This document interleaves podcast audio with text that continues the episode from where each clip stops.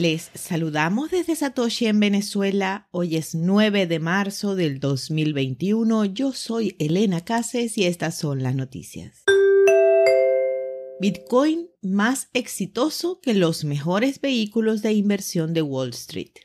Goldman Sachs ha dado a conocer que Bitcoin ha sido el activo de mejor rendimiento comparado con los vehículos de inversiones más exitosos de Wall Street. Desde que arrancó 2021, Bitcoin ha tenido mejor rendimiento que activos como acciones, bonos, materias primas, petróleo y divisas. Los rendimientos anuales de Bitcoin se ubican sobre el 70%. El ROI del sector energético llega apenas al 35%, ocupando la segunda posición.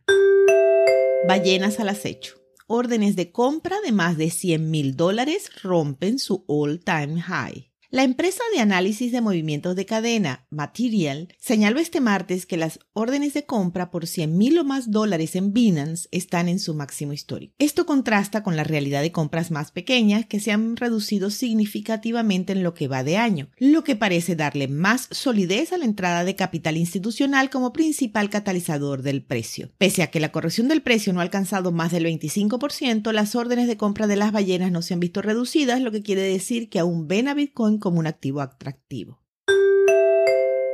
Ten cuidado. Intentos de fraude de identidad se duplicaron con el surgimiento del precio de Bitcoin. Un estudio de Onfido ha revelado que los intentos de fraude de identidad se duplicaron en febrero del 2021, coincidiendo con el aumento que ha tenido el precio de Bitcoin durante el último año. Además, el contexto de la pandemia y el aumento del trabajo remoto también han servido como catalizadores de este aumento en el intento de fraude. El robo de identidad puede llevar a los inversionistas de Bitcoin a perder sus fondos, pues puede suponer la suplantación de la propia identidad o la de un tercero para concretar el delito.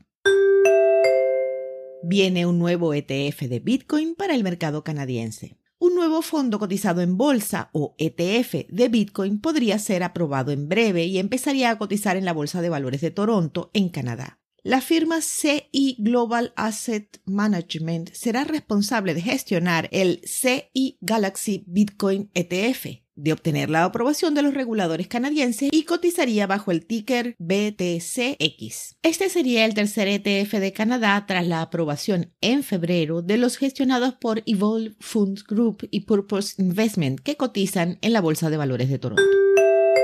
Según Goldman Sachs, existe una gran demanda de Bitcoin a nivel institucional. El jefe de activos digitales de Goldman Sachs, Matt McDermott, señaló que la demanda institucional de Bitcoin es actualmente alta, revelando que 40% de los más de 300 inversionistas institucionales que trabajan con el banco manifestaron tener algún tipo de exposición a la criptomoneda. Además, McDermott señaló que este creciente interés ha generado que bancos estén buscando desarrollar nuevos productos de inversión que permitan proveer exposición a sus clientes. Para él, esta es la principal diferencia entre lo que sucedió en corridas alcistas previas y lo que está pasando ahora con un aumento constante de precios sin desinflarse como en el 2017. A las 2 de la tarde, hora Venezuela, el precio de Bitcoin es de 53.770 dólares con una variación al alza en 24 horas de 6,03%. La dominancia es del 60,20%, el hash rate es de 153.717. Esto fue el Bit desde Satoshi en Venezuela.